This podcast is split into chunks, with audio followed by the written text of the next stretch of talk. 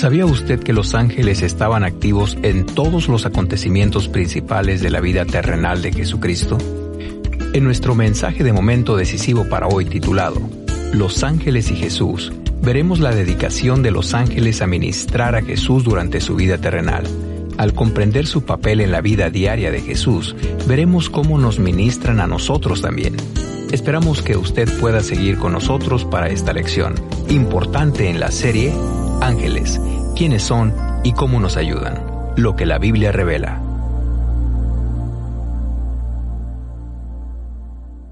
Y ahora presentamos a nuestro pastor y maestro de Momento Decisivo, el doctor David Jeremiah, en la voz de Miguel del Castillo, con unas palabras más de introducción a nuestro programa de hoy.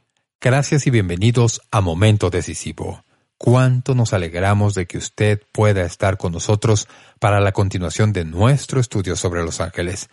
Y como dijo nuestro locutor, hoy hablaremos de la relación especial que tuvieron los ángeles con el Señor Jesucristo. Es sorprendente, al leer el Nuevo Testamento, con esto en mente, descubrir que, en cada ocasión importante en la vida de nuestro Señor, los ángeles tuvieron un lugar especial de honra y ministerio. Hablaremos de algunas de estas experiencias en nuestro estudio juntos hoy y mañana. Luego, concluiremos esta serie sobre los ángeles con una lección sobre los ángeles y usted. Espero que esta serie haya contestado algunas de sus preguntas sobre los ángeles y, más que eso, que le haya dado una perspectiva nueva de la gloria y majestad de nuestro gran Dios, el Señor de los ejércitos.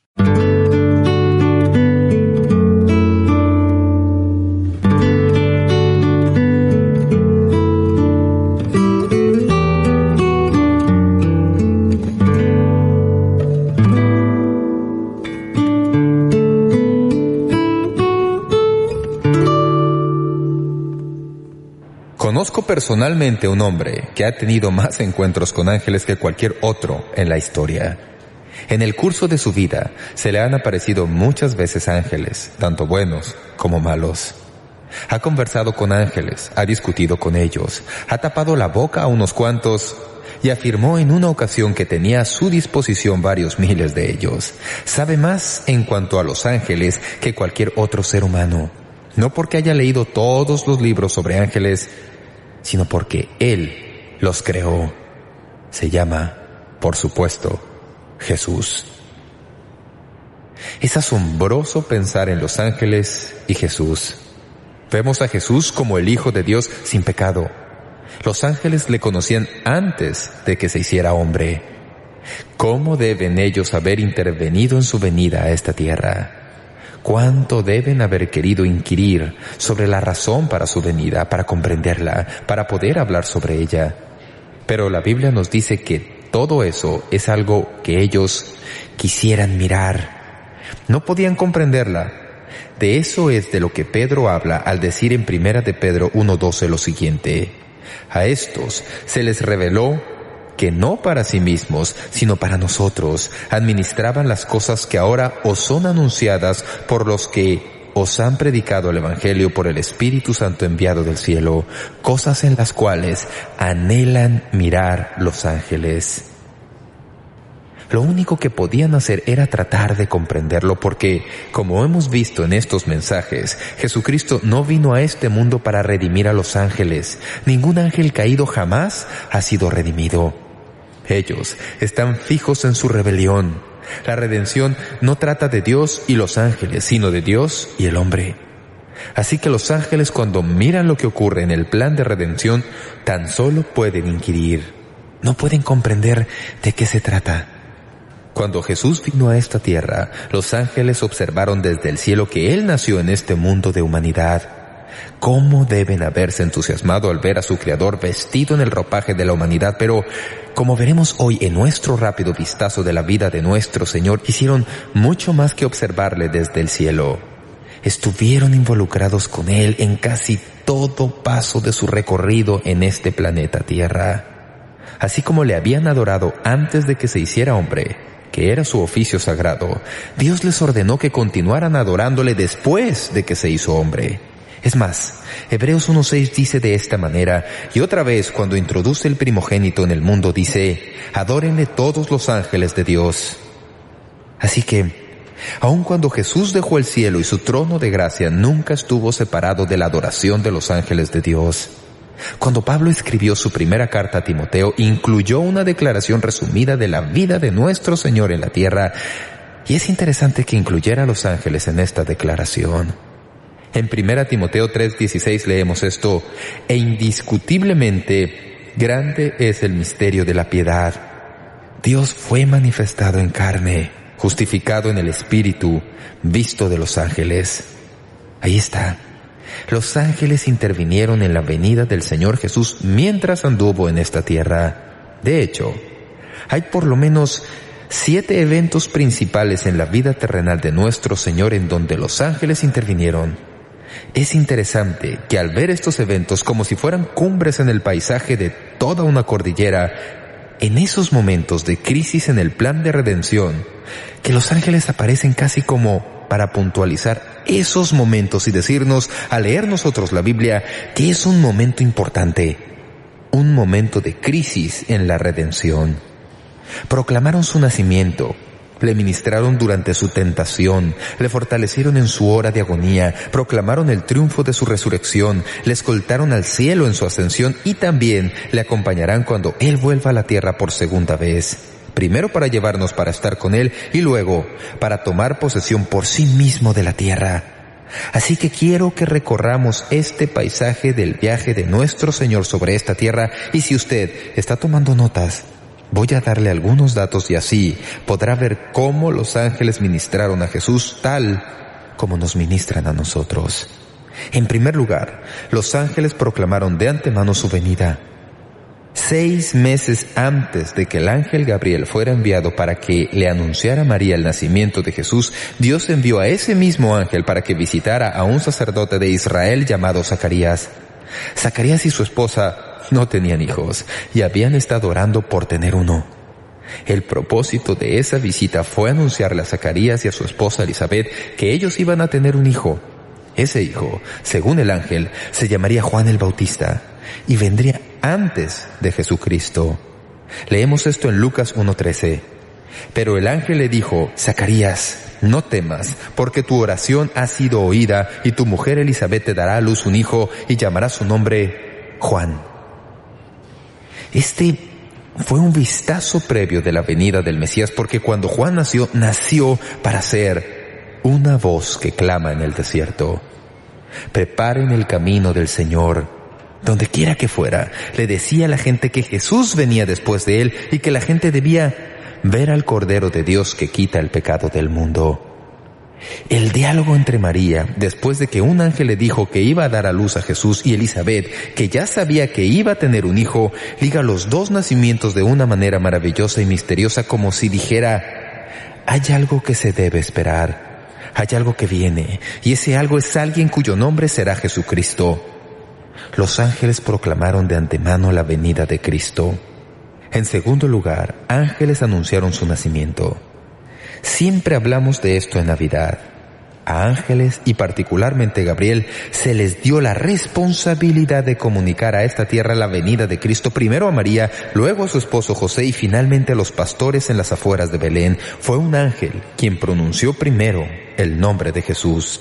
Lo sabían. Después de que Jesús nació, fue un ángel que le protegió del cruel plan de Herodes y un ángel quien le hizo saber a sus padres que era tiempo de volver a Israel. Vean conmigo primeramente el anuncio a María. Seis meses después de que le comunicó a Zacarías el nacimiento de Juan, Gabriel se apareció a María para decirle que iba a dar a luz un hijo.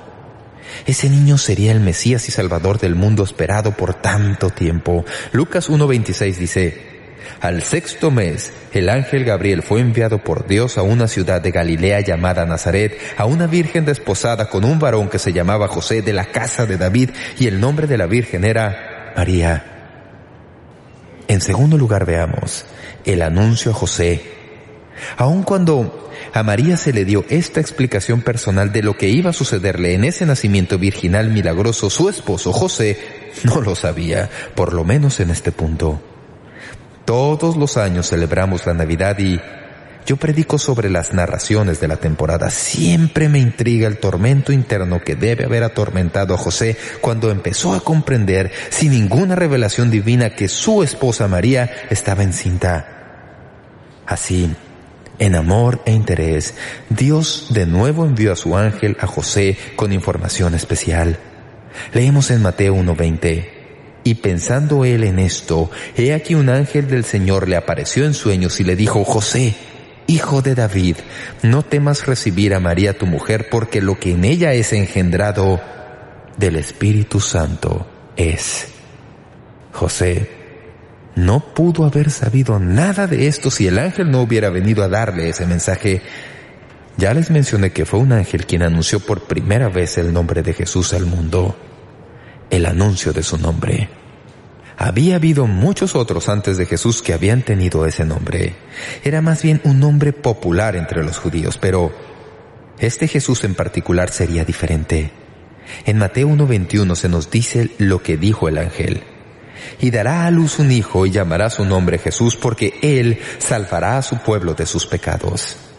En Lucas dos veintiuno leemos, cumplidos los ocho días para circuncidar al niño, le pusieron por nombre Jesús, el cual le había sido puesto por el ángel antes que fuese concebido. Fue el ángel el que había dado al mundo el nombre de Jesús, ese precioso nombre que amamos tanto. Los labios de un ángel fueron los primeros en anunciar el precioso nombre de Jesús. Luego, por supuesto, al continuar viendo su vida, vemos el anuncio a los pastores.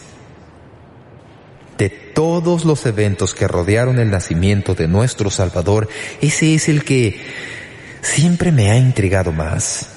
Quiero que traten de imaginarse por un momento lo que sería. Sé que no es temporada de Navidad, acaba de pasar, pero me gustaría que pensaran en esto, sea como sea. Imagínense lo que sería haber estado en las colinas de Belén cuando vino el mensaje de los ángeles. Imagínense a varios pastores acurrucados alrededor de una pequeña fogata en pleno campo abierto. Llevan, sobre todo, piel de camello para abrigarse. Se han acurrucado a sotavento en una colina para escapar del viento. Algunos hablan a media voz, mientras que otros se han acostado en camas hechas, apilando hojas en medio de espacios limitados por piedras. Todo está tranquilo, excepto por el ocasional cascabeleo de un cencerro en el pescuezo de alguna oveja, o la tos de alguien, o el chisporroteo de alguna rama en el fuego. Es difícil imaginarse lo callada que debe haber estado la noche a esa hora y en ese lugar, sin carros, sin aviones, ni altoparlantes tronando con los últimos éxitos musicales. Cuando Lucas escribió, y he aquí, decía, de repente, de súbito, sin ninguna advertencia, un ángel se les apareció. Debe haber sido como un avión a reacción, rompiendo la barrera del sonido justo encima de sus cabezas. Captó la atención de ellos. Pueden estar seguros. El ángel les dijo a aquellos pastores, según la Biblia nos lo dice en Lucas dos nueve. Pero el ángel les dijo, no temáis, porque he aquí os doy nuevas de gran gozo, que será para todo el pueblo. Número cinco. La advertencia a José que llevará a Jesús a Egipto. Jesús nació, y siendo niño de brazos, el perverso Herodes se preocupó por las noticias que había oído respecto a su nacimiento. Después de que Jesús naciera, los ángeles no le abandonaron, sino que siguieron manifestando su gran interés por Jesús. Fueron los ángeles que advirtieron a sus padres sobre el cruel plan de Herodes. Noten lo que dice Mateo dos trece. Después que partieron ellos, he aquí un ángel del Señor apareció en sueños a José y dijo, levántate y toma al niño y a su madre y huye a Egipto y permanece allá hasta que yo te diga, porque acontecerá que Herodes buscará al niño para matarlo. Así los padres de Jesús, José y María, tomaron a Jesús y se fueron a Egipto. Número seis. El mensaje para volver a Israel. ¿Cómo supieron ellos que era seguro regresar? Dios tenía un ángel listo para que les enviara las noticias. Leemos en Mateo dos diecinueve veinte. Pero después de muerto Herodes, he aquí un ángel del Señor apareció en sueños a José en Egipto, diciendo, levántate, toma al niño y a su madre y vete a tierra de Israel, porque han muerto los que procuraban la muerte del niño. Así que los padres de Jesús supieron que era el tiempo para llevarle de vuelta a Israel. Como ven ustedes, en todo esto, desde el anuncio a los padres de Juan el Bautista, el anuncio a María, el anuncio a José, a los pastores humildes, asegurándose de protegerle del plan cruel de Herodes, y al hacerle saber que era tiempo de regresar, todo esto es la intervención de los ángeles en la vida de Jesús.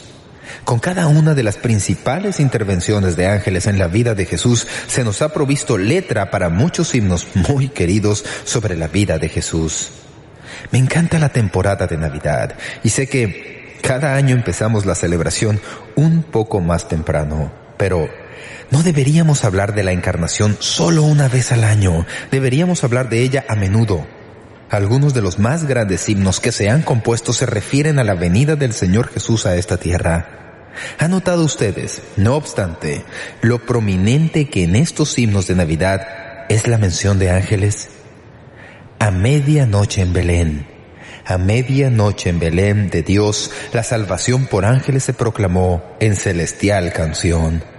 Venid, fieles todos, cuarta estrofa, cantad jubilosos, celestes criaturas. Resuenen los cielos con vuestra canción. Oh aldea de Belén, segunda estrofa, allá donde el Redentor nació, los ángeles están velando todos con amor al niño sin igual.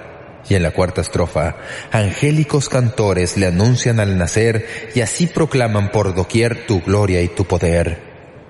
Oíd un son en alta esfera, oíd un son en alta esfera, en los cielos gloria a Dios, al mortal paz en la tierra, canta la celeste voz. Noche de paz, coros celestes que anuncian salud, gracias y glorias en gran plenitud. Pastores cerca de Belén, pastores cerca de Belén miraban con temor al ángel que les descendió con grande resplandor. Les dijo a ellos, no temáis. Temieron en verdad, pues buenas nuevas del Señor traigo a la humanidad. Os ha nacido hoy en Belén, y es de linaje real, el Salvador, Cristo el Señor. Esta os será señal. No se puede cantar sobre la Navidad sin cantar sobre los ángeles, porque en toda la historia de la encarnación de nuestro Señor se menciona la intervención de ángeles en su vida.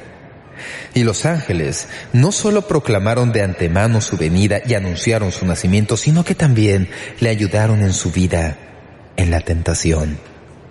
Los ángeles le sirvieron después de su tentación. Treinta años después de que Jesús naciera, vemos otra vez a los ángeles interviniendo en su vida. Jesús fue llevado por el Espíritu al desierto para ser tentado por el diablo. Ayunó cuarenta días y cuarenta noches y entonces enfrentó las tres intensas tentaciones de parte de Satanás. Los ángeles estuvieron ahí para ministrarle. Lo sabían. En Marcos uno trece dice, y estuvo ahí en el desierto cuarenta días y era tentado por Satanás y estaba con las fieras y los ángeles le servían. Mateo cuatro once añade, el diablo entonces le dejó y he aquí vinieron ángeles y le servían. Por favor, noten que los ángeles no le ministraron durante su tentación, sino después de que la tentación hubo terminado. Jesús libró la lucha con el enemigo en el poder del Espíritu Santo sin la ayuda de nadie. Pero cuando la batalla concluyó y la victoria estaba ganada, se nos dice que entonces los ángeles vinieron y le servían. En el Nuevo Testamento la palabra servir lleva la idea de poner la mesa, de nutrición y fuerza. Recuerden, Jesús había ayunado por cuarenta días y cuarenta noches, y ya puedo ver a los ángeles bajando de la gloria trayéndole pastel de ángel. No es así. Eso es lo que uno esperaría. Es más, alguien sugirió que lo que le sucedió a Jesús en el desierto probablemente fue muy parecido a lo que le ocurrió a Elías cuando los ángeles le sirvieron. Busquen conmigo Primera de Reyes diecinueve cinco. Y echándose debajo del enebro, se quedó dormido. Y he aquí luego un ángel le tocó y le dijo, levántate, come. Entonces él miró, y he aquí a su cabecera una torta cocida sobre las ascuas y una vasija de agua, y comió, y bebió, y volvió a dormirse. Y volviendo el ángel de Jehová la segunda vez, le tocó diciendo, levántate y come, porque largo camino te resta.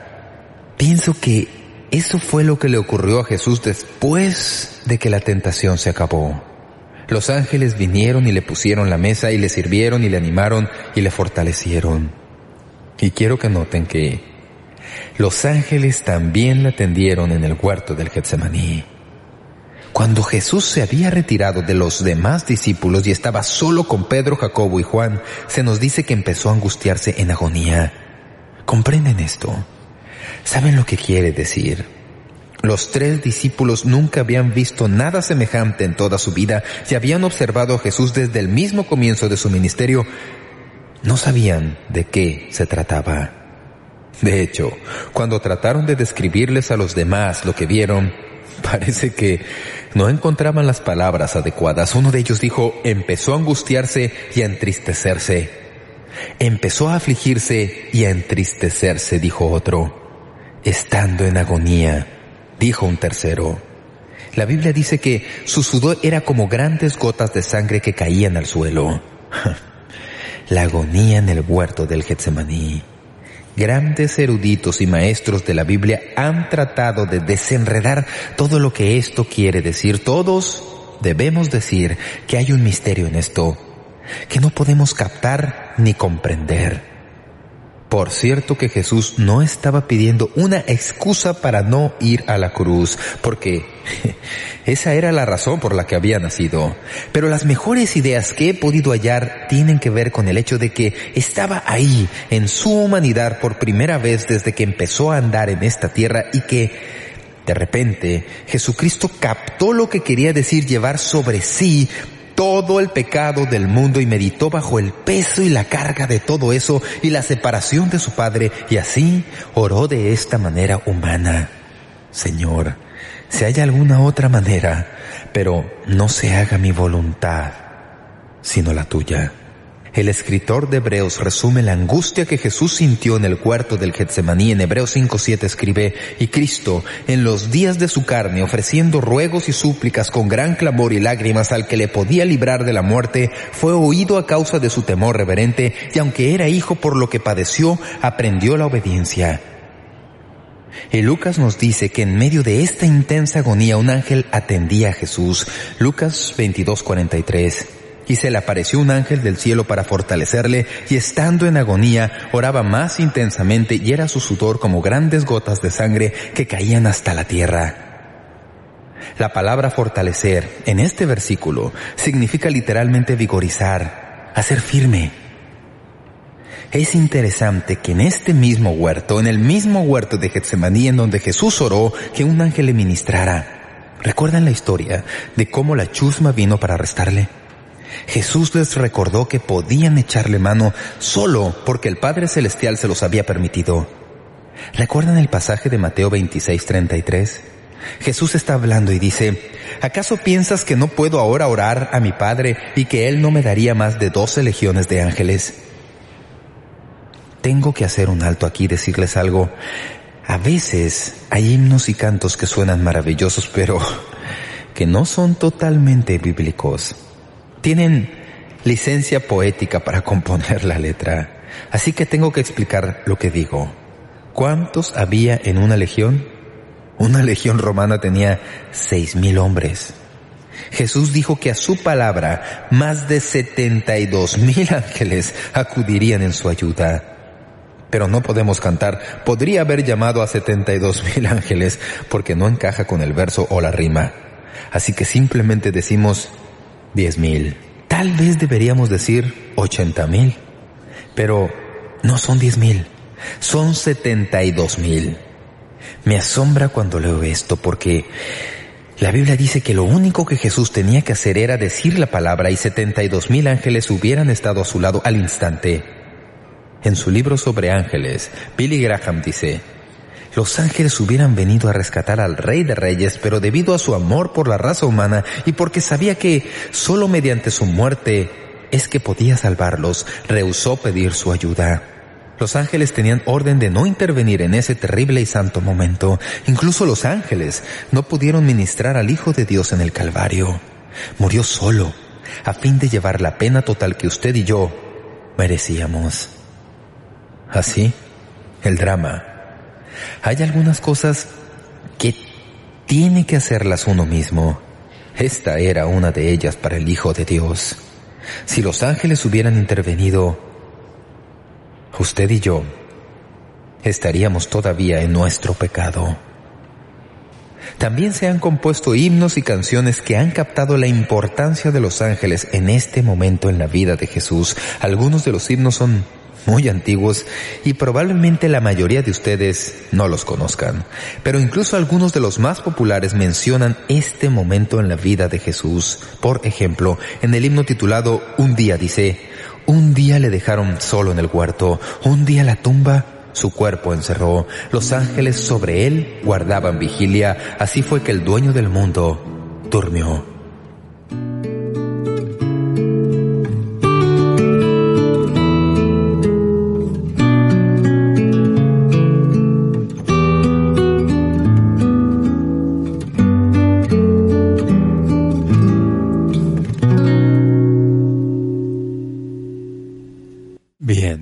Pues el Señor Jesucristo fue ministrado y alentado por ángeles a cada paso del camino.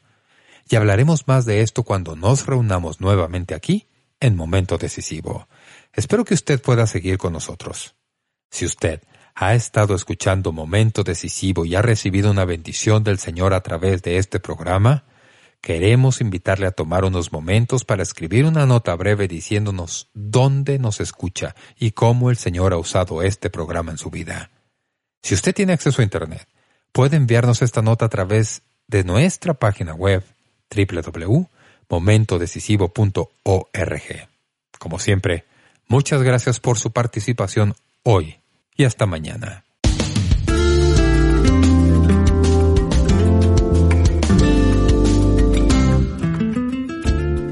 Gracias por sintonizar Momento Decisivo. Esperamos que usted pueda tomar un momento para escribirnos una carta en respaldo del ministerio. Le agradecemos su correspondencia. Y cuando nos escriba o nos envíe un correo electrónico, sírvase anotar claramente su nombre y dirección completa y el nombre de la emisora en que escucha este programa. El mensaje que usted escuchó hoy es una porción del mensaje completo disponible en disco compacto titulado Los Ángeles y Jesús. Si desea solicitar una copia de este mensaje, puede hacerlo visitando nuestro sitio web doble u doble u doble u punto momento decisivo punto org o escríbanos a la dirección que le damos enseguida. Este mensaje corresponde a la serie completa de enseñanzas titulada Ángeles, ¿quiénes son y cómo nos ayudan? Lo que la Biblia revela, en diez discos compactos. Para más información sobre cómo conseguir estos mensajes que ofrecemos, puede visitar nuestro sitio web doble u doble u doble u punto momento decisivo punto org o escríbanos a Momento Decisivo, P O Box tres ocho cero cuatro, San Diego, California, nueve dos uno seis tres, Estados Unidos de América. Sintonícenos nuevamente mañana para estudiar juntos la Palabra de Dios, aquí, en Momento Decisivo, con el doctor David Jeremiah. También puede escuchar Momento Decisivo cuando guste en nuestra página web, ubicada en momento decisivo punto org.